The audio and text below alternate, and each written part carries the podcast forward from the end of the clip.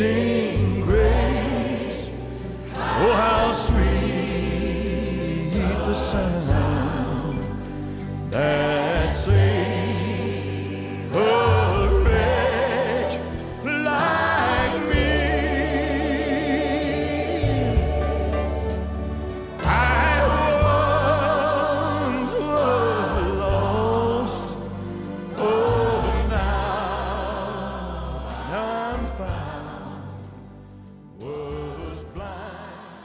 Tässä äsken soi Amazing Grace Elvis Preslin versiona.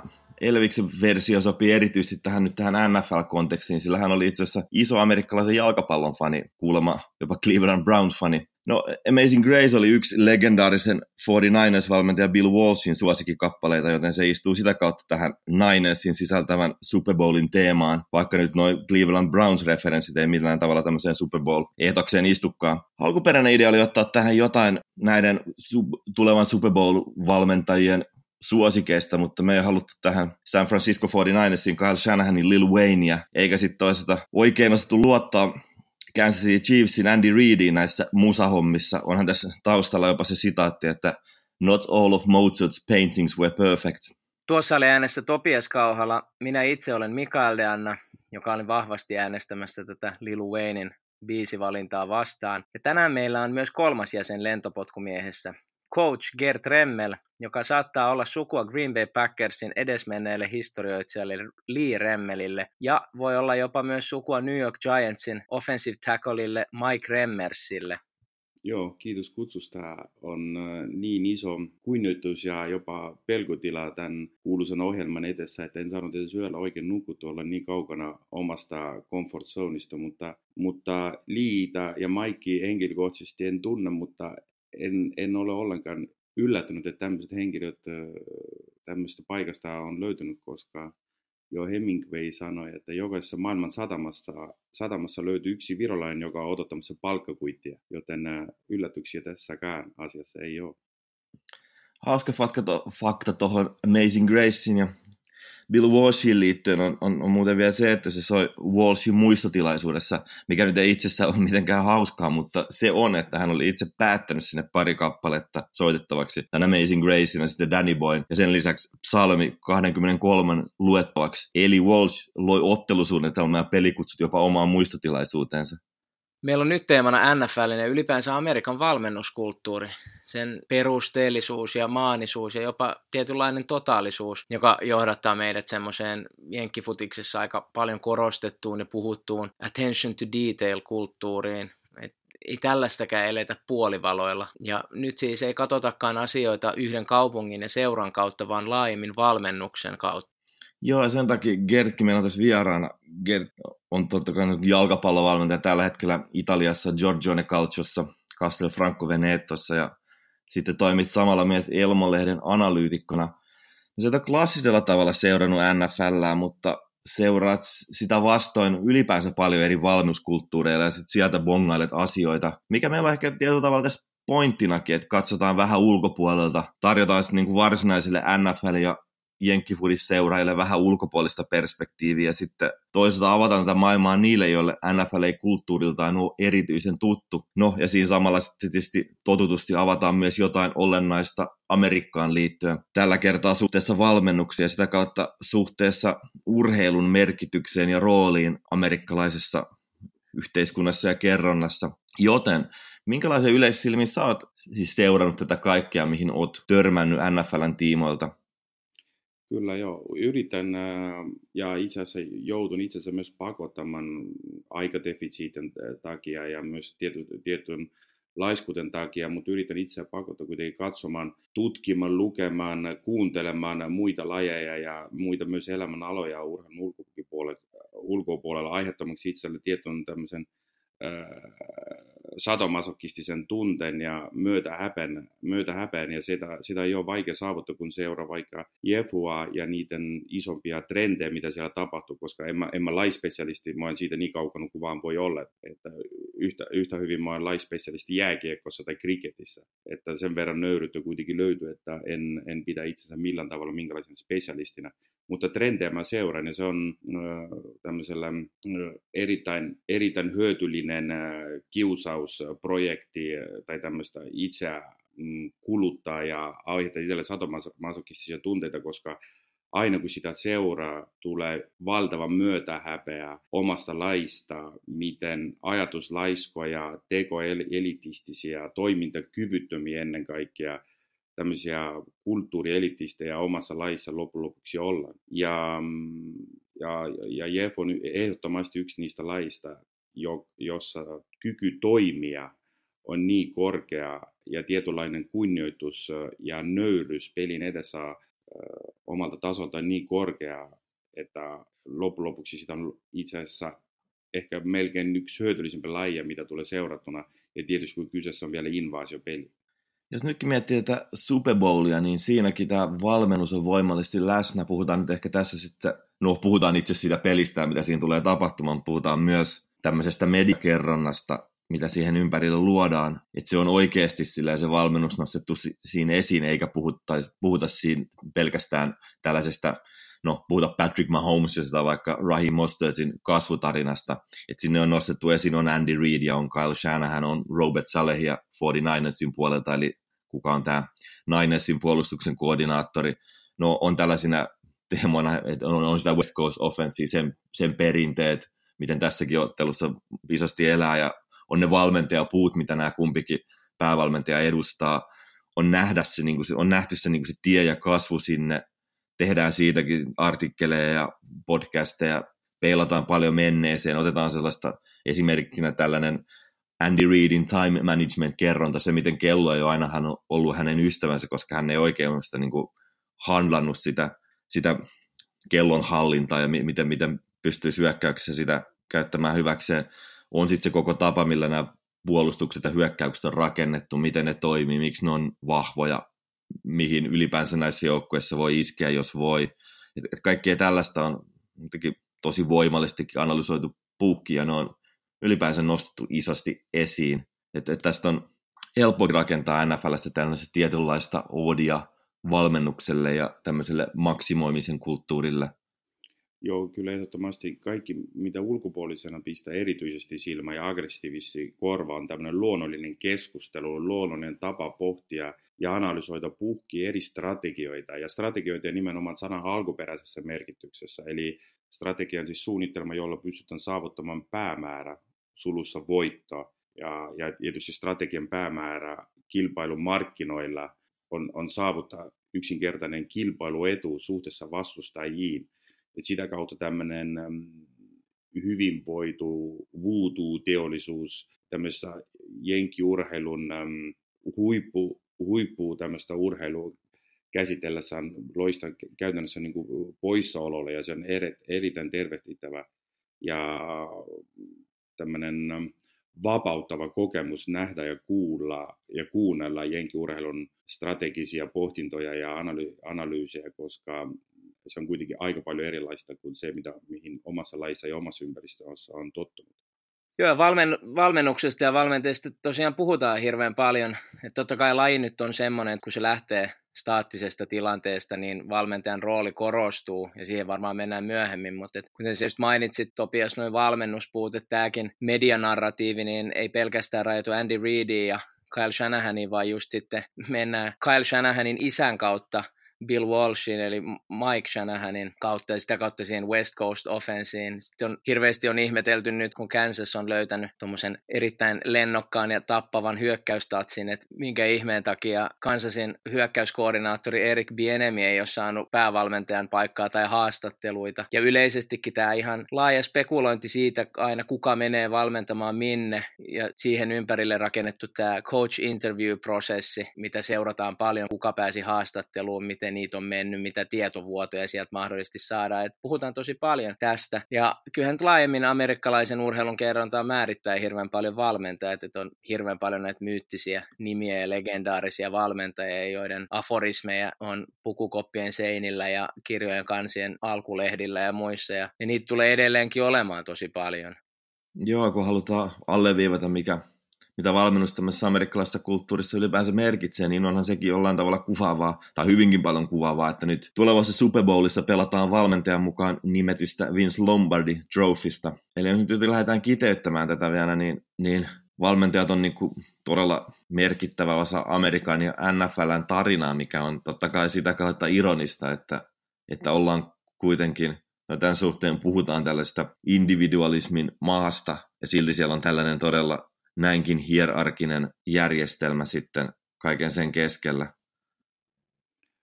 Ehkä mun seuraavan lyhyen pohtinnan kautta näkee, että en ole koko ajan nukkunut, mutta pohtin sitä, että jos Amerikan tietynlaisen individualismin tämmöisen kulttiin ja sen tämmöisen seksikyyden symboli Ayn Rand katsoi, katsoisi jonkunlaista esimerkiksi NBA tai NFLn peliä. Koko, koko sitä TV-lähetystä alkaen siitä, kun kaikki alkusysteemit, mitä siellä pyöritään ja hyörittää, niin analysoidaan, plus sitten sen jälkeen, kun pelaajat ja toimihenkilöt siirtyvät busseista halleille tai stadionille, että minkälainen spektaakeli, spektaakeli, miten paljon siinä on tämmöistä ristiriitoja individualismin ja mm, kollektiiv- kollektivismin välillä. Siinä voi, sen voi nähdä ristiriitan, mutta sen nähdä, voi myös nähdä niin kuin symbioosina, että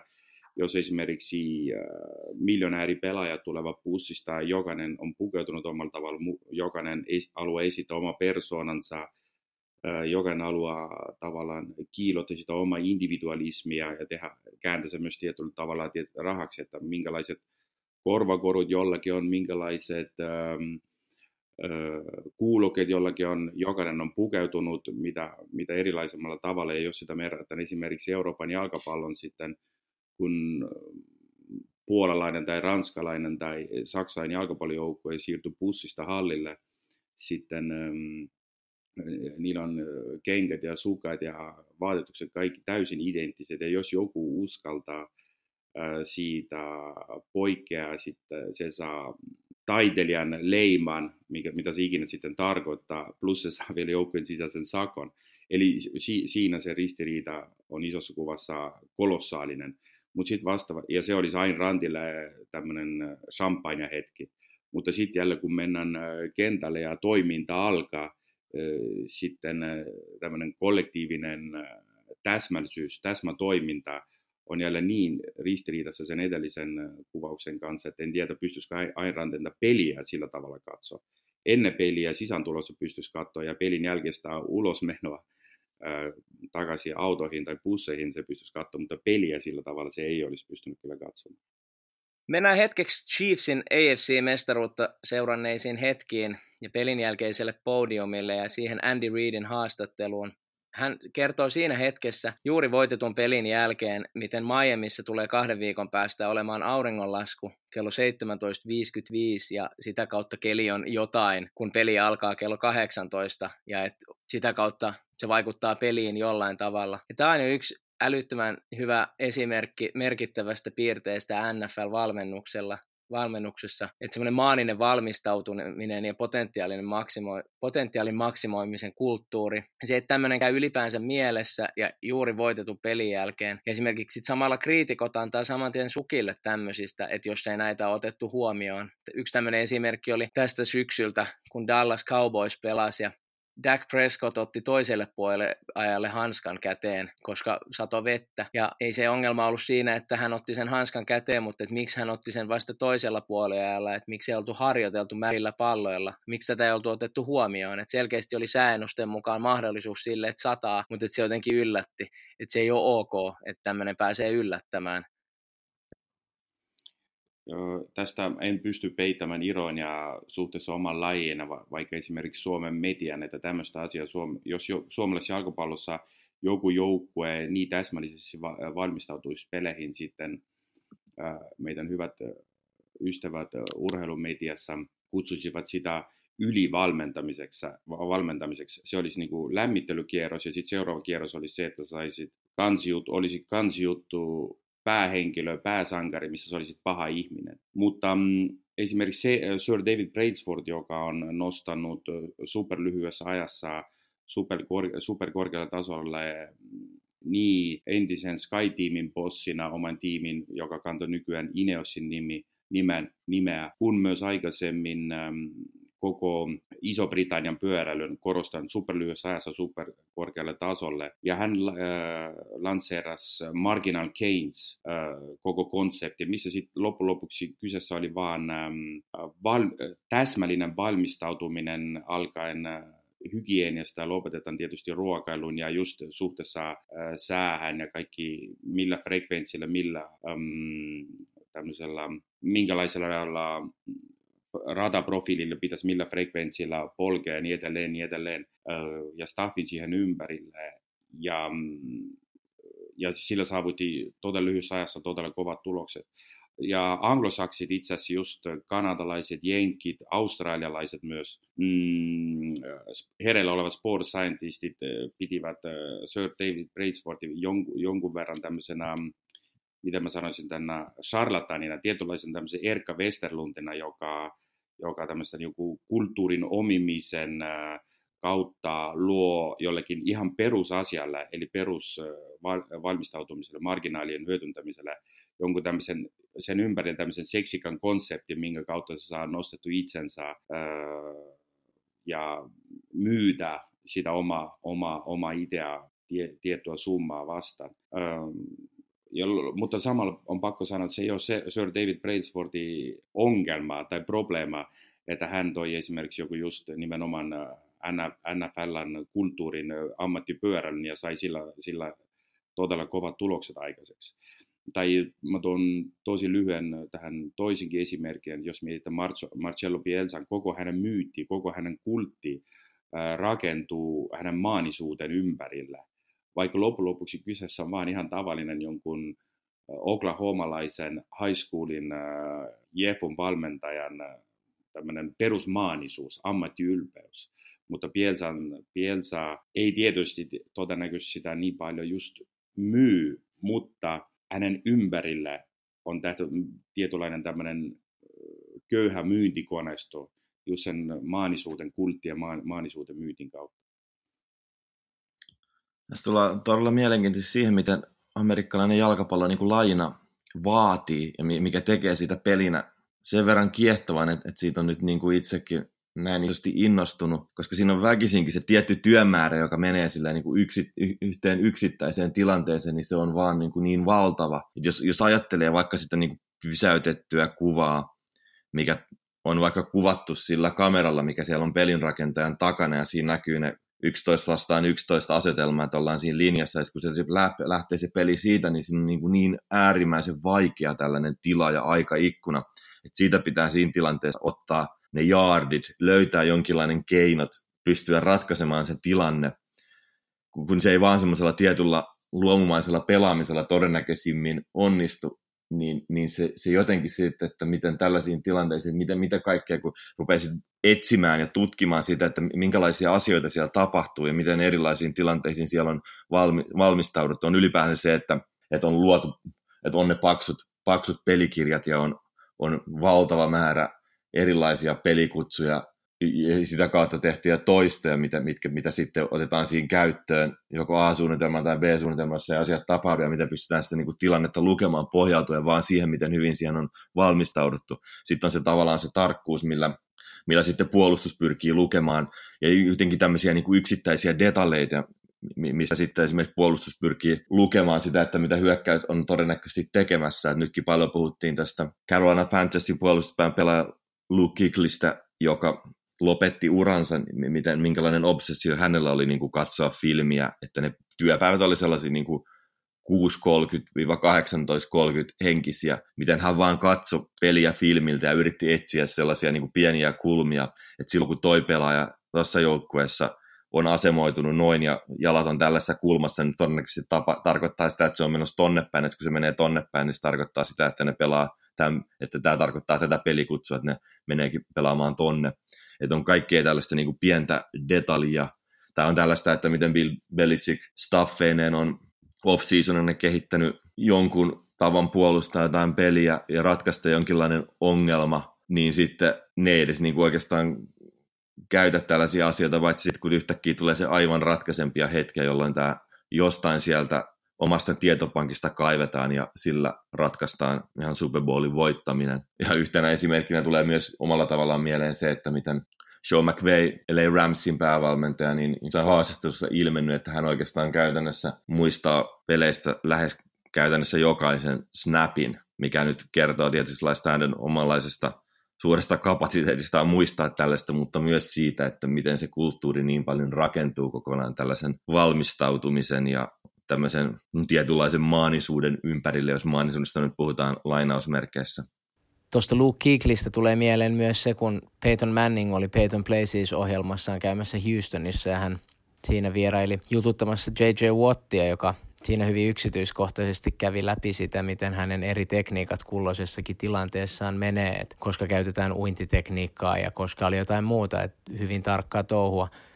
Sitten jos mennään vielä ihan nopeasti tuohon valmentajakeskusteluun ja pelikeskusteluun, niin tässä divisional roundilla, kun Kansas City voitti Houston Texansin, niin siinä Houston Texansin päävalmentaja Bill O'Brien joutui jollain tavalla jopa median teurastamaksi, koska siinä oli semmoinen tilanne, jossa heillä oli vastustajan kenttäpäädyssä semmoinen lyhyt fourth and one, ja he päätyi siinä kohtaa peliä pelaamaan sen lentopotkulla maaliin. Ja pelin jälkeen häneltä sitten kysyttiin, että että miksi tässä ei haettu mitään semmoista rohkeampaa peliä saada uudet yritykset, niin hän vastasi siihen, että hänellä ei ollut yksinkertaisesti siihen sopivaa peliä. Se on sitten eri keskustelu, että oliko tämä selitys keksitty lennosta, mutta kuitenkin silmiinpistävää se, että hänellä ei siihen olisi ollut minkäänlaista peliä, että eikö tämmöiseen tilanteeseen ollut ollenkaan valmistauduttu, että mitä jos tämmöinen tulee? Joo, ja tämä tietynlainen tämmöinen koko tämä prosessi, mikä tähän kaikkeen liittyy, niin se on jotenkin myös todella kokonaisvaltaista, että miten siinä on isosti esimerkiksi datan käyttö. Monet näistä pointeista ehkä sinä saa puhtaasti vain NFLstä, vaan kokonaisuudestaan urheilusta, mutta ne esiintyy totta kai. Ja no joidenkin asioiden osalta ehkä erityistikin NFLssä. Että et onhan, jos miettii Amerikkaa, niin tällainen tietynlainen populaariksi tehty termi modernille datan kautta toimivalle joukkueen rakennuskulttuurille esimerkiksi, niin se on Amerikasta, eli Moneyball, no, joka on sitten saanut niin kuin tällaisia ilmiönä tosi erilaisia muotoja, mutta semmoinen tietynlainen yleisnimi ja tämän jonkinlaiseksi seksikäksi tuominen, niin se on sitten niin kuin todella isosti sitten tämmöistä jenkkikoneistosta.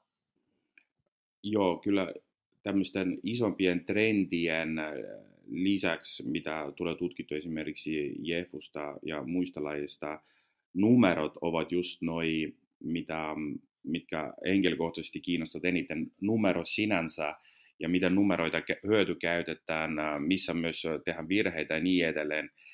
Siinä mielessä amerikkalainen urheilukeskustelu on erittäin hedelmäistä ja mielenkiintoista. Puuttu kokonaan tämmöinen traditionaalinen ininä, mitä soccer on täynnä Euroopassa. Ja, siinä se traditioiden taakse piilon meno on jotenkin niin väsyttävä ja, ja niin tyhmä jopa, että traditiot ovat loppujen lopuksi kuolleiden ihmisten jättämä käsky tehdä jotain asioita tietyllä tavalla, mikä sinänsä on jo absurdi. Ja tämmöiset semifiksut ihmiset kuoruttavat sen sanalla kulttuuri, mikä siis tietysti ei ole edes niin kuin sama asia. Öö, että kannattaa vaan miettiä niinkin yksinkertaisesti asioita, että ilman numeroita meidän ihmiskunnan arki pyörää, pyörii ehkä pari tuntia, muutama tunti, kunnes tulee niin kuin lopullinen pimeys. Et nytkin me tehdään tuossa tätä öö, podcastia, meillä oli sovittu, mihin aika me aloitetaan tämä, ja me tehdään toi, ja mi- miten kauan se kestää, ja milloin se, niin edelleen, niin edelleen, niin kaikki, kaikki on jo numero, että se on omassa laissa ehkä isoin myötähäpeä on se, ja Suomi on vielä tarina ihan erikseen, se se on jopa niin kuin, jollain, tulla, jollain tavalla tulee tämmöisen, mä en tiedä, liikuttava ja hölmö fiilis, kun seuraa sitä numerovastaista liikettä, liikehdintä myös niin kuin tämmöisessä sokkerissa kautta jalkapallossa, että mm, välillä tuntuu siltä, että tietty ryhmä ihmisiä, pelottavan iso ryhmä, tekee parhaansa, tekevät kaikkeen mahdollisen sen eteen, että, että duuni olisi heikko, tulee tämmöinen niin kuin numero, numero vihaliikentintä, joka on koko absurdiudessa, jopa liikuttava. että, että mm, onneksi amerikka, amerikkalaisessa urheilukeskustelussa ja tämmöisessä analyysiskenessä on ymmärretty, että numerot, numero on äh, meidän parhaita ystäviä henkittämisen jälkeen loppujen lopuksi. Kaikki tähän, mikä liittyy näihin numeroihinkin ja sen, tavallaan sen, että tehostetaan koko ajan sitä kulttuuria, miten numeroita käytetään. Ja tuossa mainittiinkin jo vähän tällaista, että miten on sitten taas lajikulttuureita ja urheilukulttuureita eri maissa, mitkä sitten taas tosiaan tällaisia alttiita jämähtämään traditioihin, niin se on taas sillä niin kuin merkittävä NFLssä, että miten se peli menee koko ajan eteenpäin. Et, et siinä on koko ajan sellainen todella näkyväkin innovoinnin kulttuuri, että se mitä on tänä vuonna, niin saattaa olla jo pari vuoden päästä jotenkin ajattelultaan joltain puolin ainakin on jo todella vanhaa. Tämä nyt on esimerkki amerikkalaista urheilusta, mutta ei NFLstä. Oli mun mielestä nimenomaan baseballista oli sellainen, että luin artikkeli, miten millainen kokonainen skauttisukupolvi on jäänyt yhtäkkiä jo ihan lyhyessä ajassa työttömiksi, koska tuli uusi metodi tilalle. Se, että miten oli perinteisesti skautattu baseballissa, niin ei enää kukaan seura halunnut sellaista, vaan siirryttiin tällaiseen modernimpaan skauttaamiseen, missä, missä katsotaan sitten todella paljon numeroita ja otetaan silleen niin koko ajan vaan pois tällaista aika subjektiivista omien silmien käyttöä ja etsitään siihen sitten muunlaista todistusaineistoa päälle. Mutta kun on puhuttu paljon tästä, niin oikeastaan päästään myös sellaiseen, että mitä enemmän on tällaisia muuttujia pelissä ja siinä toimintakulttuurissa, enemmän asioita, mitä pitää ottaa huomioon, niin sitä enemmän on sitten myös staffia. Et mä laskin esimerkiksi näistä Super Bowl-joukkueista, no Chiefsilla on varmaan sama, mutta 49ersilla on esimerkiksi merkattu staffiinsa, valmennustaffiinsa 32 jäsentä. Et siellä on esimerkiksi kaikenlaista pelipaikkavalmentajaa, heidänkin assistenttien, monenlaista tällaista spesialistia. Ja sitten jos miettii koko sitä urheiluporukkaakin, niin heidän lisäksi on sitten myös tämä, tätä porukkaa, mikä on sitten taas komentoketjussa GMn alla, kun näiden muiden esimies on sitten päävalmentaja. Plus sitten vielä, nyt en ole varma, mutta jos mentäisiin katsoa New England Patriotsia, niin olisiko esimerkiksi tällaista Bill Belichickin taustagurua kuin Ernie Adams ollenkaan merkitty ihan näiden tähän niin kuin staffiin, tähän mikä liittyy siihen niin kuin pelipaikkoihin ja peleihin. Että et sitten on myös tällaista niin kuin monenlaista henkilöä siellä vaan olemassa mukana varmistamassa ja olemassa mukana tässä koko tässä tämmöisen marginaalien kaivamisen kulttuurissa. Joo, kun seuraa invasio pelien joukkueiden joukkuekuvia 70-luvulta, 80-luvulta, 90-luvulta, 2000-luvulta ja tähän päivän saakka sitten silmin pistävä on tietysti se, miten se dynamiikka on siinä muuttunut, miten paljon oli ennen pelaajia, miten paljon oli staffi suhteessa ja miten paljon, mihin suuntaan se nyt on muuttunut. Ja se on melkein niin kuin lai, laissa kuin laissa, mikä sitten jälleen kun tullut numeroihin takaisin vaati vielä parempaa suunnittelua. Suluissa numeroiden ymmärtämistä ja niiden huomioon ottamista ja niin edelleen kaikilta ja kaikissa vaiheissa, koska vaikka kaikki muuttuu hullulla vauhtilla urheilussa, varsinkin tämmöisessä tavoitteellisessa ja, ja huippuurheilussa, yksi asia kuitenkin muuttuu. Meillä on edelleen käytössä 24 tuntia, kun meillä ennen oli esimerkiksi ihmisiä pyörimässä vaikka kahdeksan ihmistä, ja nyt on 32, sitten on, on selvää, että sen organisointi vaati vielä täsmällisempi toiminta kuin, kuin ennen. Joo, tässä voisi siteerata renesanssimies Mitchell Trubisky, joka on sanonut, I don't know what the what hype you're talking about. Mutta hän on Chicago Bearsin pelirakentaja, joten liity sitten mitenkään tähän. Mutta tuosta kun puhuit, puhuit tuosta, että miten on 24 tuntia käytössä, ja se, että miten sitten sitä aikaa pitää pystyä mahdollisimman isosti maksimoimaan, niin täällä on aika paljon tällaisia aikamääreisiin liittyviä juttuja, mitkä on mielenkiintoista NFLstä, josta ensimmäinen on oikeastaan se, että minkälaisia arkiviikkoja, miten se arki rakentuu NFLssä ajatellen just nimenomaan tätä valmennusta. Totta kai nyt päästään tästä Luke kautta myös sellaiseen, miten pelaatkin sitä käyttää, mutta nyt valmennuksen suhteen. Et, e, et siinä on kaikessa ihan äärimmäinen struktuuri, kun pitää koko ajan vaan maksimoida se ajankäyttö ja yrittää hyötykäyttää se ne muutamat tunnit, mitä päivään loppujen mahtuu. Nyt ei tietenkään mennä sellaiseen, että jos väitettäisiin, että esimerkiksi joku Pep Guardiola ei eläisi hyvin perusteellisella tavalla, mutta jos nyt puhutaan NFLstä, niin, niin kaikki nämä viikot on, on melkein minuutilleen ohjelmoituja. On näitä artikkeleja siitä, että esimerkiksi Gert lähetit linkin siitä, että miten on, on, on oli artikkeli siitä, miten Baltimore Ravensin John Harbaugh, miten, miten hänen yksi peliviikko muutama vuosi takaperin rakentui ja mitä kaikkea siihen oli, että se oli silleen niin kuin ihan päiväkohtaisesti silleen niin kuin tällaisessa 50 minuutin aikaikkunoihinkin asti vedettynä siinä, että mitä kaikkea siihen sisältyy ja mitä kaikkea hän tekee ja miten hän on sen strukturoinut. Että on ylipäänsä tämmöinen aika aamuyön kulttuuri. Ajetaan niitä treenikeskuksiin aamuyöllä, kun muuta liikennettä ei ole ja saadaan sitä kautta tällainen aikainen startti päivään ja sitten palataan kotiin joskus myöhään illalla, jos ylipäänsä palataan, että tästä taisi jonkun yön viettää ihan nukkuen siellä, vaan koska ei ollut enää mitään järkeä mennä kotiin muutamaksi tunniksi, koska sitten aamulla palattaisiin taas aikaisin, takaisin sinne työpaikalle. Joo, kyllä tässä Bundesliigassa tällä hetkellä oman joukkueen kanssa Euroopan pääsarjassa ehkä eniten ylisuorittava päävalmentaja. Ei ehkä, itse asiassa jotkut datat tu- tuevat sitä. Päävalmentaja Tuomas Iisalo on, on mulle avannut monessa asiassa silmät, joka muuten myös tämmöinen amatöörispesialisti jenkiurheilussa, urheilussa, urheilusta ja valmennuskulttuurista. Ja hän, hän sai mulle myös tähän seuraavan ajatuksen päähän, tai ehkä se ei ollut uusi ajatus, mutta hän pystyi sen konkretisoimaan jäsentelmän, mikä on myös itse asiassa jenkiurheilussa suhteessa Euroopan urheilun paljon paremmalla tolalla jäsentely kautta tämmöinen konkretisointi.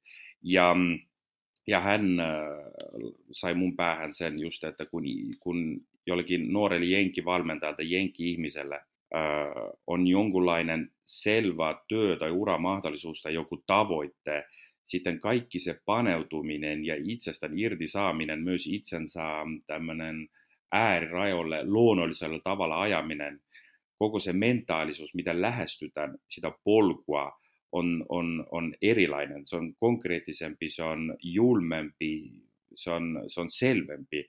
Et puuttu tietyllä tavalla sellainen eurooppalainen kahvilakulttuurielitismi, missä kyllä paljon puhutaan, on paljon hyviä ideoita, kauniita ajatuksia, kauni, kaunin valmentamisen eetos ja niistä keskustellaan ja keskustellaan ja keskustellaan, keskustellaan. Mutta on puuttu sellainen raaka toiminta, että sä otat nyt tämän lihan tähän eteen ja sä alat sitä hakkaa niin kauan kunnes se lihan sen värinen, mitä se pitää olla. Anteeksi tämmöinen vulgaari, vulgaari esimerkki jälleen, mutta että, että jotenkin se raaka käsityö, raaka toiminta, action-moodi, tämmöinen toimintamoodi on jenkiurheilussa selvästi ihan eri tasolla. Öö, Okei, okay, siinä on tietysti tietyllä tavalla myös se selvempi linjajakot, että on liikunta, että ihminen voisi hyvin, sitten se liikkuu on tavoitteellinen toiminta, eli se välitoiminta, missä tavoitteena on saavuttaa seuraava askel, eli ammattiurheilu. Ja sitten on ammattiurheilu sen yläpuolella. Että ne, se linjajako on niin paljon selvempi sitten ihmiset myös, jotka ovat siinä niin sanotusti ykkös- tai kakkosryhmässä. Ei, se, se ei ole paremmassa järjestyksessä, mutta vaan ymmärtääkseen. Niiden toimintamuoti on niin julma ja aggressiivinen sillä hetkellä ja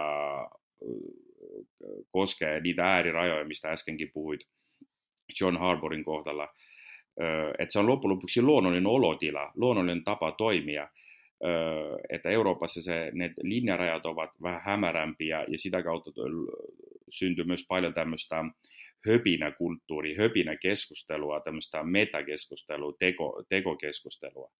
Ja siinä mielessä kahden kulttuurin välillä ero on, on aika selvä tässä päästäisiin taas helposti tällaiseen tietynlaiseen amerikkalaiseen teemaan kilpailullisuudesta ja muutenkin sellaisen niin kuin tavallaan kilpailusta sen yhteiskunnan sisällä. Mä vaan niin kuin yksinkertaisesti ajattelee tällaisessa niin kuin yhden lajin kontekstissa, niin se on vaan pakko tehdä, pakko toimia niin ja periaatteessa silleen, että jos ei näin toimi, niin sitten sitä vaan katsoo pelejä sohvalta. Niin, tietenkin pelejä sohvaltakin katsoessa voi edistää omaa asiansa, josta päästään tähän Mike McCarthyin, eli viime kaudelta Packersista potkut saanut ja myöhemmin nyt Dallas Cowboysiin palkattu entinen Super Bowl-voittaja, joka tota, oli vähän menettänyt semmoista mainettaan, tai hän, hänet tunnettiin aikaisemmin semmoisena hyökkäyspelin osaajana, mutta sitten tuossa Packersin loppuaikoina se pelaaminen ei enää jotenkin näyttänyt siltä, ja ja tota, hänellä oli sitten vahvat tavoitteet päästä taas valmentamaan. Ja hän lähestyi tätä niin, että hän loi tämmöisen varjostaffin, joka käytännössä operoi niin kuin ihan normaali NFL-staffi, staffi, mutta että katsottiin videoita ja rakennettiin se viikko sitä kautta. Nyt sitten tietenkin täytyy olla anturat ojoissa, että onko tässä myös miten paljon media hype, tai mediakiinnostuksen luomiseksi tehty juttu, mutta että joka tapauksessa, että, että tämäkin tämä oli aika käsittämätön juttu, kun tätä vähän luki, Eli hänellä oli siinä esimerkiksi tämmöinen 14 henkilön lista tämmöiseen Football Technology Departmenttiin, jossa sitten oli kuusi videostaffin jäsentä ja sitten oli kahdeksan henkilön analytiikkastaffi. Sitten oli myös tämmöinen koordinaattori matemaattisille innovaatioille. Ja ja sitten kun ollaan puhuttu tästä raasta toiminnasta, niin esimerkiksi Mike McCarthy sitten ihan vietti aikaa Pro Football Focusin tiloissa tutkiakseen erilaista dataa, minkälaista uutta dataa voidaan käyttää, mitä uusia mahdollisuuksia sillä saadaan. Ja sitten hän innostui samalla GPS-paikannuksesta ja näistä Next Gen-tilastoista. Et, et, ei ole jääty vaan puhumaan, vaan on ihan aidosti menty tekemään ja haastamaan itseään. Ja se on aika kovaa kamaa, etenkin kun kyseessä on jo 56, muistaakseni 56-vuotias, jo aika kokenut valmentaja.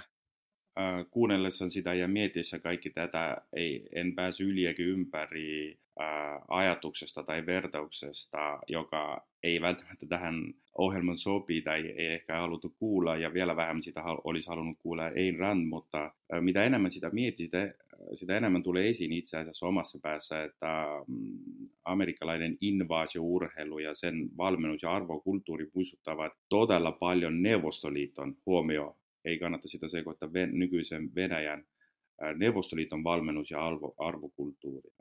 Että tämmöiset identtiset arvot ja toimintamallit ovat, ovat pelottavan läheisiä toinen toisiinsa. Itse asiassa nyt kun sanoit ton, niin onhan tietynlainen se, että miten paljon USA sitten toisen maailmansodan jälkeen kylmän sodan aikana kilpaili Neuvostoliiton kanssa, niin jos ruvettaisiin tutkimaan paljon, miten, minkälaisia asioita sitten USAssa on siinä aikana monellakin sektorilla tehty, niin totta kai sitä niin kuin ylipäänsä, että, se, että semmoinen vimma tuli sitten siitä kylmän sodan asetelmasta ja siitä kilpailusta, niin varmaan on jouduttu myös paljon he ovat niin kuin kopioineet sieltä asioita ja ottanut sieltä vaikutteita ja yllättävän paljonkin jotain struktuureita.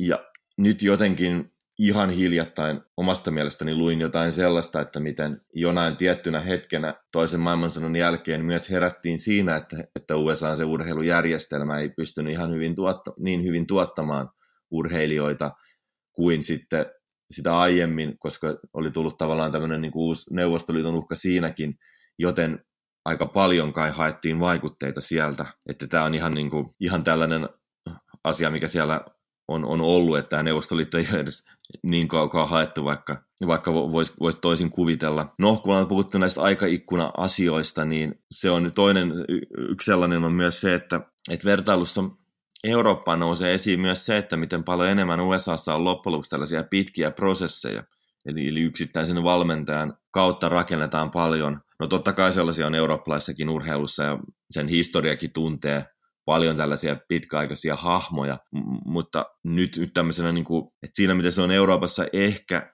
osittain jäänyt vähän menneisyyden asiaksi, niin, niin täällä edelleen on hyvin paljon tällaista tavallaan se, että yhden valmentajan käsiin annetaan pitkäksi aikaa joku ja sitten sitä ruvetaan pitkään, pitkän ajan aikavälillä kehittämään Pittsburgh Steelers nyt yhtenä ääriesimerkkinä, että miten vähän heillä on ollut valmentajia viimeisen 30-40 vuoden aikana, en nyt muista aivan tarkkaan sitä lukua, mutta se on pysäyttävän vähän. Et tässä on sekä tällaisia esimerkkejä löytyy niin NFLstä kuin taas sitten NBAstäkin. Ja näissä Super Bowl-joukkueista, niin kyllähän Kyle Shanahanillekin vailla oikeastaan mitään merkittäviä vielä semmoisia niin konkreettisia suuria vähävalmentajan näyttöjä, niin annettiin suoraan kuuden vuoden sopimus että et, et, ruvettiin oikeasti luomaan, että nyt, nyt me rakennetaan tästä Shanahanin ympärille koko tämä uusi 49ers, mikä tästä tämäkin kertoo siitä, että valmentajalla oikeasti on, on merkitystä ja sen ympärille se niin kuin ihan avoimesti ja näinkin konkreettisesti sitten rakentuu, eikä kukaan toiselta ole väittämässäkään mitään muuta, mikä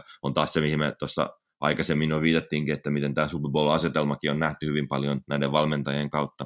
Vastaavalla tavalla tulee myös mieleen se, että sitten tämmöistä aikamääreistä on, on myös se, että miten paljon on ylipäänsä käy, jouduttu käyttämään aikaa siihen, että on edennyt NFLään asti. Että se, että sekä eurooppalaisesta jalkapallosta, no vaikka sitten myös suomalaisessa jääkiekossakin on yksittäisiä esimerkkejä, että on, on aika melkein suoraan aloitettu päävalmentajaura ihan sieltä huipulta, vedetty yksi tai kaksi kautta assistenttina jonkinlaisessa sellaisessa roolissa, ja sitten ollaankin yhtäkkiä päävalmentaja, niin tämä on todella mielenkiintoinen, miten NFL jopa aika, en nyt sano nyt ainutlaatuinen, mutta radikaalinen esimerkki siinä, että oikeastaan jokainen, kuka NFLssä tällä hetkellä on päävalmentaja, niin on joutunut kulkemaan äärimmäisen pitkän, pitkän tien siihen, mikä tietysti kertoo siitä sen oman tehtävän monimutkaisuudesta ja monipuolisuudesta ja mitä kaikkea oppeja se sisältää ja mitä siihen vaaditaan, mutta myös se, että sitä arvostetaan niin paljon, että ei, ei siihen voi vaan yksinkertaisesti heittää jotain tyyppiä aika kylmiltään vähän niin kuin katsomaan, että miten tämä homma menee.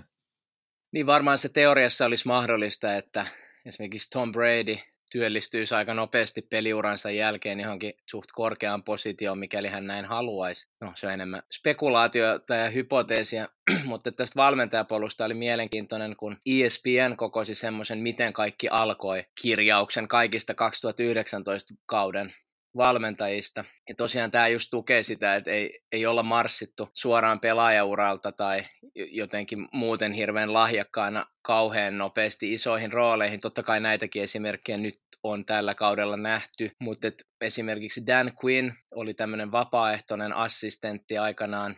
Ron Rivera oli vapaaehtoinen, kun Bears meni minikämpille. Matt Nagy oli työharjoittelussa. Frank Reich oli vapaaehtoisena yliopistotasolla ja tämä lista jatkuu todella pitkään, että kun tätä katsoo, niin siinä on aika moni vetänyt erittäin pitkän setin ennen kuin on päästy ja sitten on oma suosikkini on Brian Flores, eli Miami Dolphinsin päävalmentaja, joka liittyi Patriotsin scouting-osastolle assistentiksi. Ja hänen ensimmäinen roolinsa oli olla tämmöinen The Turk, tai tämmöinen viikatemies, jonka tehtävänä oli kertoa pelaajille, jotka sitten ei päässyt lopulliseen joukkueeseen, että heidän täytyy viedä pelikirjat päävalmentajan pöydälle. Ja sitten yksi hyvä esimerkki on siitä, että miten Sean Payton valmensi high schoolia, tai oli mukana siinä valmennuksessa, toimi jonkinlaisena mentorina.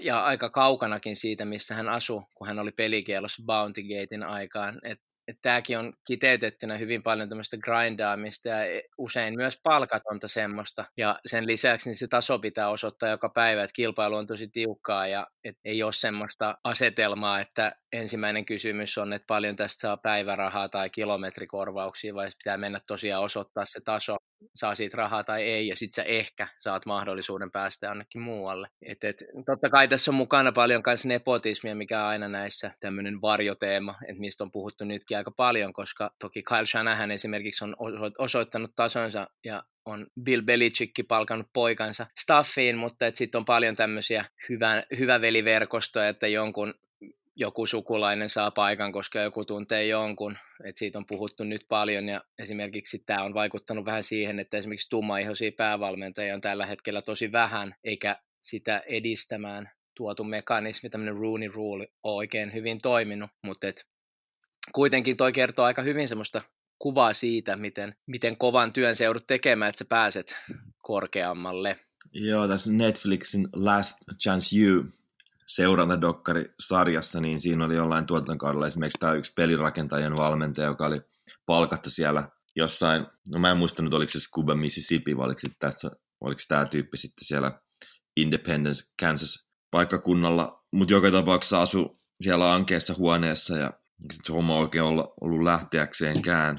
Ja käytännössä ei sitten niin kuin, no, ei, ei saanut juurikaan mitään korvausta siinä, niin joo, ei tällaisellekään tyypille ollut oikeastaan mitään parempia teitä eteenpäin kuin, kuin tämä. Joko, joko sä kestät sen tai oot, oot siellä tai sitten on jonkinlainen toisenlainen uravalinta edessä. Nimenomaan se uravalinta tässä on toi avainsana tietyllä tavalla, että, että mm, mennäänkö omien mieltymyksien ehdolla tai mennäänkö sen ehdolla, minkälaisen uran sä olet itsellä valinnut ja päättänyt sen polun käytät, on, on selvää, että jos opiskelet, olet valinnut ura, urapoluksi esimerkiksi mm, kirurgin ammatin, siitä on selvä, että sä joudut olemaan tekemissä veren kanssa. Se on, että siitä ei pääse yli ympäri, vaikka miten paljon sä halusit sitä vähentää. Sama asia, kun sä olet päättänyt, että sun polku on valmentaa ammatiksen, sitten sä meet sinne, mihin sun pitää mennä ja sillä palkalla tai ilman palkkaa uran alkunsa vaiheessa sit sä meet. Että sekin on vähän liity siihen, mistä ennen puhuttiin, mikä on jenkiurheilissa on hieno tämmöinen toimintamuoti. Että kun sun pitää mennä Mississippin, sit sä menet Mississippin. Et jos sun pitää mennä Casa Franco Veneton, sit sä menet Casa Franco Veneton. Että se, se ei ole, että tämä on pieni paikka mulla tai liian iso tai liian kylmä. Että tämmöisiä kysymyksiä edes niin kuin ei nouse esiin. Se nousee esiin, joo, no comments. Jenkeissä valmentaja kuvataan sanalla coach, joka viittaa hevoskärryyn. Tämä sana taas tulee unkarin kielen sanasta cox ja tulee siitä taas, että ilmeisesti Unkarissa nämä oli jotain tämmöisiä hevoskärryn rakentamisen pioneereja. Ja sitten itse valmentamiseen taas tämä sana on tullut joskus 1800-luvun puolivälissä kuvaamaan tuutoria, joka ohjaa heikompi lahjasta oppilasta, vähän kuten hevoskärryä, mutta sitten puhutaan tosi vanhasta käsitteestä, joka liittyy tämmöiseen ihmisen suorituskyvyn parantamiseen, ja nykyään tämä valmennus on sitten tosi iso bisnes, puhutaan 10 miljardin sellaisesta, ja se työllistää 200 000 ihmistä, että et mielettömän kokoinen tämä on, ja tässä on varmasti nyt sitten mukana tosi iso määrä, aika paljon huonoakin ja keskinkertaista, ja varmaan kun tämä sisältää myös sitten semmoisen jonkun terveysliikuntabisneksen, niin se tietyllä tavalla vääristää varmaan tilastojakin, mutta kuitenkin merkittävä talouden ala. Joo, palkat on noin ylipäänsä iso tekijä siinä, että mikä kertoo siitä, että sitten on arvostettu ammatti. Ironista toki tässä kaikessa vielä pitää nyt mainita on se, että jos mennään sinne jonnekin sata vuotta taaksepäin, milloin NFL syntyi, nyt kun on ollut tämä satavuotiskausikin, niin ihan NFLn alkuaikoina niin, niin valmennus oli jopa kielletty. Ei siis saanut olla ketään siellä kentän laidalla antamassa ohjeita, jolloin jos joku oli sinänsä niin kuin valmentaja tai kun olikin, niin sitten se oli pelaaja-valmentaja, kuka sitten sitä kautta sitten samalla siinä ohjasi. Mutta mun teesi tähän kaikkeen on ylipäänsä se, että, että, kun, että kaiken sellaisen ympärille, mikä merkitsee paljon, syntyy syvä kulttuuri, kuten nyt niin kuin voidaan ajatella, että urheilulla on USAssa paljon merkitystä, niin sitä kautta myös valmentajilla on merkitystä. Tähän voisi niin kuin vastaavia esimerkkejä hakea aika monestakin. Onhan meidän niin kuin oikeastaan koko ihmisen historian lähes koko ihmisen historian aikana on esimerkiksi armeijalla ja sodankäynnillä ollut merkitystä, joten juuri sen ympärillä on myös syntynyt tällainen vahva strateginen pohja, vahva hierarkia, vahva ylipäänsä niin kuin järjestelmä, mikä on, mitä on koko ajan yritetty, yritetty vetää maksimeihin asti siinä, että miten se koko toimii. Toinenlainen esimerkki voi olla esimerkiksi ranskalainen keittiö, koska se on jäänyt merkitsemään hirvittävän paljon se koko ravintolakulttuuri ja ruoanlaiton kulttuuri siellä, niin luin taannoin artikkelin siitä, että miten Ranskassa on edelleenkin hyvin niin kuin tiukkaa ja säänneltyä se, että ku, miten leipomoita tai ravintoloita voi kutsua ravintoloissa, mitkä on ne tietynlaiset kriteerit, ja siinä on niin kuin ne vahva se, että pitää olla käytynä tietyt koulutukset siihen – että kun että on syntynyt on näin syvä kulttuuri, koska juuri sillä asialla on iso merkitys. Tai vaikka pasta Italiassa, niin Gertingin kanssa joskus haastattelumatkalla Abruzzassa, jossa sitten ystävämme Stefano sanoi, että sieltä tulee paras pasta, koska Abruzzassa on Italian paras vesi. Että se on eri asia, että onko näin oikeasti, mutta sillä asialla on merkitystä, niin sitten sanotaan näin ja siitä niin kuin sen ympärille syntyy tällainen tietynlainen kerronta, joo, ja kun, on, ja kun asialla on tämmöistä merkitystä tai kulttuurimerkitystä, syväkulttuurimerkitystä, sit se on myös tiukka, että, että jos jatkan tätä esimerkiksi tämän hetken toiminnan ja kotimaan, kun tässä on koti Italian osalta sitten, ja Italian keittiökulttuurissa sitten on, kun ulkona syötään, sit sun pitää löytää itsellä aikaa, esimerkiksi louna, lounasta syötään 12.30-14.30. Jos ennen sitä et saa lounasta, sen jälkeen et saa lounasta, että, että sitä lounasta ei voi syödä omilla ehdoilla että se pitäisi syödä silloin, kun se pitäisi syödä, koska sillä on merkitystä. Ja muutenkin englantilais-suomalainen ennen teatteriohjaaja ja kirjailija Neil Hartwig on sanonut, että äh, niissä asioissa, missä ei ole kulttuuria, puhutaan kulttuurista. Että esimerkiksi jos jollakin maalla on heikko tai olematon ruokakulttuuri, siis koko ajan puhutaan ruokakulttuurista. Ei Italiassa sillä tavalla puhuta, ei puhuta ruokakulttuurista. Italiassa puhutaan ruuasta, ja sama asia tässä on, että kun, ö, on, kun on saavutettu sellainen merkityksen taso, sitten puhutaan asiasta, ei puhuta valmennuskulttuurista, mutta puhutaan valmentamisesta – ja siinä se on valtava ero, mitä, nopea, mitä paljon nove, nopeammin ja, ja syvemmin päästään asiaan, ää, asiassa kuin asiassa. Siinä mielessä merkitys on loppujen lopuksi asian kehittämisen kannalta kaiken, kaiken A ja O. Niin ja urheilumerkitys ylipäänsäkin Yhdysvalloissa.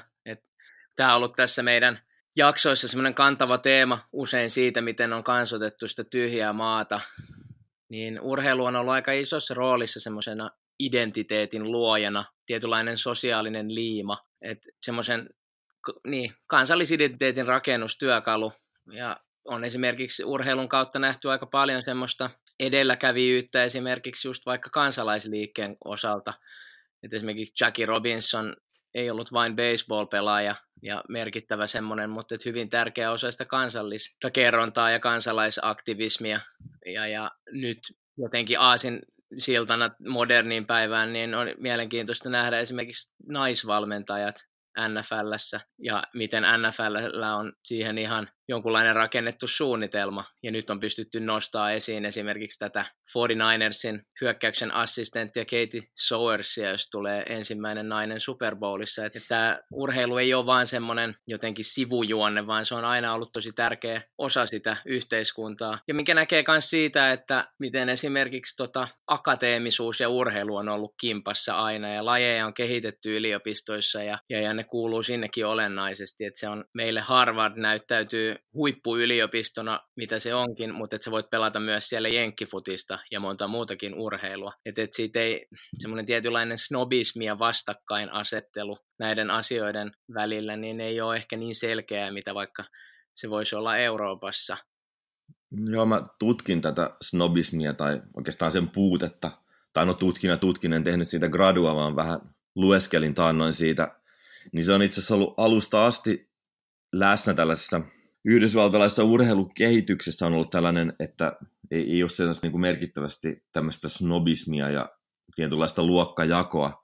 Että jos se alkoi 1700-luvulla jo niin kuin metsästyksestä ja hevoskilpailuista, jotka tietysti silleen, niin kuin, varsinkin hevoskilpailut tuli sitten niin kuin Euroopasta, niin Euroopassa silleen kummankin näiden sekä metsästys- että hevoskilpailuun liittyi semmoinen tietynlainen vahva luokkapohja, että ne, ketkä, ketkä niin kuin tavallaan tekee sitten semmoisen niin kuin koiran työn siinä ja ne, ketkä sitten taas tekee sen luksustyön, niin USAssa se, se, siinä ei ollut ihan semmoisia vastaavanlaisia hierarkioita, että se oli jotenkin vähän tämmöistä niin kuin tasapäisempää. Että tästä lähtenyt, on niin kuin myös lähtenyt sellainen kehitys USAssa, että ylipäänsä että urheilu on ok, että se on, ennen, tai se on enemmänkin niin kuin jopa ok, että urheilu on sellainen, mihin voi satsata ja että se ei ole sellainen, mitä tehdään jonkun aikaa, vaan se on niin kuin tietynlainen yhdenlainenkin reitti tämmöisessä amerikkalaisessa katsonnassa – saavuttaa jotain. Ja tämä on tällainen, minkä sitten sinänsä ehkä omalla tavallaan koko kansakunta allekirjoittaa, että se ei ole sellaista, niin kuin, että no että urheilu on sellaista niin kuin, tavallaan rahvaan tekemistä ja sitten siellä on ne tavallaan ne toiset piirit, mitkä jollain tavalla ylen katsookin urheilua, vaan urheilu on oikeastaan enemmän tai vähemmän koko USAn asia. Menestyminen itsessään on niin laaja osa sitä amerikkalaista kerrontaa, semmoista, jota mekin ollaan näissä meidän jaksoissa muutenkin aika paljon käyty, käyty läpi. Ja, ja sitten taas urheilu tarjoaa siihen semmoisen hirveän luontaisen ja loogisen areenan, pelikentän. Mä tuossa törmäsin lukiessani asioita niin semmoiseen aika jotenkin hyvään kiteytykseen siitä, että – että, että urheilu toimii menestyksen kohdalla semmoisena malliesimerkkinä, koska se sisältää semmoisia arvoja, jotka johtaa semmoiseen ylivertaisuuteen ja, ja eliittiin. Ja sit, sitä jatkettiin vähän semmoisella idealla, että semmoinen urheilun ignoraaminen on sama kuin sitten jättäisi pois kokonaan semmoisia merkittäviä osia yhteiskunnasta ja sen kulttuurista. Että se kiteyttää aika paljon sitä voittamisen ja menestymisen suhdetta tuohon yhteiskuntaan. Ja sitten tässä menestyksen kontekstissa, niin siinähän on niin kuin itsestään jo se, että jos, jos halutaan menestyä, halutaan päästä eteenpäin jossain, niin no, kuka sulla on niin kuin paras tietynlainen apuri tai auttaja siinä, niin on, on, on tällainen spesialisti eli valmentaja. Et, et, et, kannattaakin antaa asioita valmentajan tietyllä valmentajan käsiin, koska valmentaja on sitten se, kun pystyy konkreettisesti auttamaan eteenpäin ja ohjastamaan ja opettamaan asioita. Kun tässä on ollut aika paljon tässä, tästä urheilun merkityksestä, niin voidaan myös sanoa, että siihen niin urheiluun on, on aidosti satsattu. Jo osana tuota Franklin D. Rooseveltin 1930-luvun New Dealia, niin satsattiin yli miljoon, miljardi dollaria moderniin urheiluinfrastruktuuriin, ja ne rakensi silloin yli 15 000 kenttää tai urheilurakennusta. No siinä saatiin porukka duuniin, ja, mutta oltiin samalla myös luomassa tietynlaista jotain sellaista, mikä on aika amerikkalaista, koska jos ajattelee ihan tätä koulujärjestelmääkin, johon urheilu myös hyvin paljon tukeutuu, että jos ajattelee silleen, niin kuin, että miten Amerikka on niin hyvä kasvattaa tavallaan tuomaan, nostamaan ylös lahjakkaita urheilijoita, tuottamaan tämmöistä todella kovaa urheilijaa, niin siinä on se koulujärjestelmä todella isosti mukana. No siitä sitten pystytään menemään siihen, että minkä takia näin on, niin on se, että kun se koulujärjestelmänkin voidaan sanoa, että se jossain määrin perustuu vähemmän yleissivistykseen ja sen sijaan taas sitten Suomen laajemmin esimerkiksi tämmöiseen arvokasvatukseen, niin se urheilu jotenkin tosi paljon istuu tällaiseen dynamiikkaan, jossa kasvatetaan esimerkiksi tämmöistä aktiivisuutta, kilpailullisuutta, nöyryyttä, sitkeyttä, kovaa duunia, vastoinkäymisten kestämistä, sosiaalisuutta ja sitten taas silleen kykyä tehdä yhteistyötä erilaisten ihmisten välineen, välillä, jolloin tämä urheilukin on myös tämmöinen yhdenlainen keino opettaa semmoisia asioita, mitkä kuuluu tällaisiin sen yhteiskunnan arvoja ja ihanteisiin ja valmistaa sitä kautta myös sitten ihmisiä toimimaan, operoimaan siinä, siinä maassa, että urheilulla on ihan tällainenkin iso välinearvo. Ja nyt kun ollaan, nyt kun ollaan tässä tämmöisessä NFL-eetoksessa, niin tämä on jonkinlainen lause, minkä on, on nyt jostain lukenut, on se, että amerikkalaisen, amerikkalainen jalkapallokin on nähty tällaisena tietynlaisena amerikkalaisuuden peilikuvana, koska se vaatii voimaa, taitoa, ylväyttä ja ennen kaikkea uskali, uskaliaisuutta ja rohkeutta, toisin sanoen amerikkalaisia luonteenpiirteitä. Ja jos ollaan vielä tässä tämmöisessä eetoksessa, mitä urheilun kautta halutaan tavallaan siellä korostaa ja opettaa, niin on, on kokonaan tämä ajatus siitä, että urheilussa on voittajia ja häviäjiä. On se onnistuminen ja on se epäonnistuminen, kuten varsinkin heidän näkökannastaan mistä voi olla totta kai montaa mieltä, niin on, on, tapahtuu myös oikeassa elämässäkin, että sillä vaan niin kuin valmis, valmistetaan myös tällaiseen karuun todellisuuteen. Mutta jos tästä nyt pikkasen lähtee vähän kiteyttämään, niin tässä on jotenkin olennaista on juuri tämä, että mitä se urheilu siellä merkitsee, sitten kun urheilu merkitsee, niin miten sitten se valmentaja siellä merkitsee. Olemme puhuneet nyt täällä koulusta ja ruuasta ja valmentamisesta ja omassa päässä sen voi kiteyttää sillä tavalla, että kun, kun tai jos ruualla on merkitystä, eikä tämmöisenä vaan vatsan täyttäjänä, täyttäjänä ja sen jälkeen takapuolelta vapauttajana, vaan myös tämmöisenä prosessinomaisena nautintoaineena, visuaalisena täyttämyksenä ja niin edelleen. Eli jos ruualla on merkitystä, sitten on merkitystä myös kokilla. Jos koululla, sulussa sivistyksellä on merkitystä, sitten on myös merkitystä tietysti opettajalla. Ja jos urheilulla, organisoitulla urheilulla on merkitystä, sitten emme pääse yli eikä ympäri, valmentajallakin on merkitystä. Joten me löytämme tästä kaikessa tavoitteellisessa ja hienossa toiminnassa, missä on myös selviä viiteitä niin kuin meidän arkeen, me löytämme aina merkityssuhteen mikä on siis kaiken, tietyllä tavalla kaiken sen asian pohja. Mut joo, nyt kun ollaan saavuttu tämän jakson loppuun, niin voitaisiin itse asiassa palauttaa tätä tällaiseen nykypäivän kontekstiin ja pian pelattavaan Super Bowliin, joka on itse asiassa kaikilla mittareilla mitattuna ihan yksi suurimmista globaaleista urheilutapahtumista. On hirveästi bling-blingeä ja väliaikashowta, sitten on älytön määrä julkiksia siellä täällä, mediaa kerääntyy jonoittain – joukkueiden ympärille tämän koko valmistautumisjakson ajan. Sitten on tietenkin hirveä määrä kertomus erilaisista pelaajista, heidän tarinoistaan tonne. Niistä on osa romanttisia ja sitten osa on aika tavallisiakin tarinoita urasta.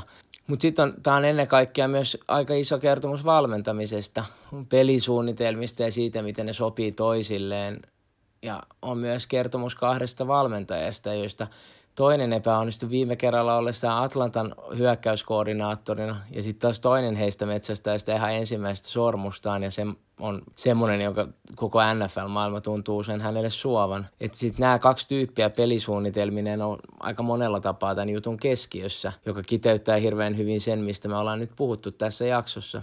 Ja me pyydettiin Gert Lee Remmeliä valitsemaan meille loppusitaatti tähän. Ja tämä on tällä kertaa Dallas Cowboysin entiseltä valmentajasuuruudelta Tom Landryltä, siltä hattupäiseltä villakangastakkiin pukeutuneelta herrasmieheltä, joka puhui pelin aikana lanka puhelimeen. A coach is someone who tells you what you don't want to hear, who has you see what you don't want to see, so you can be who you always have known to you could be.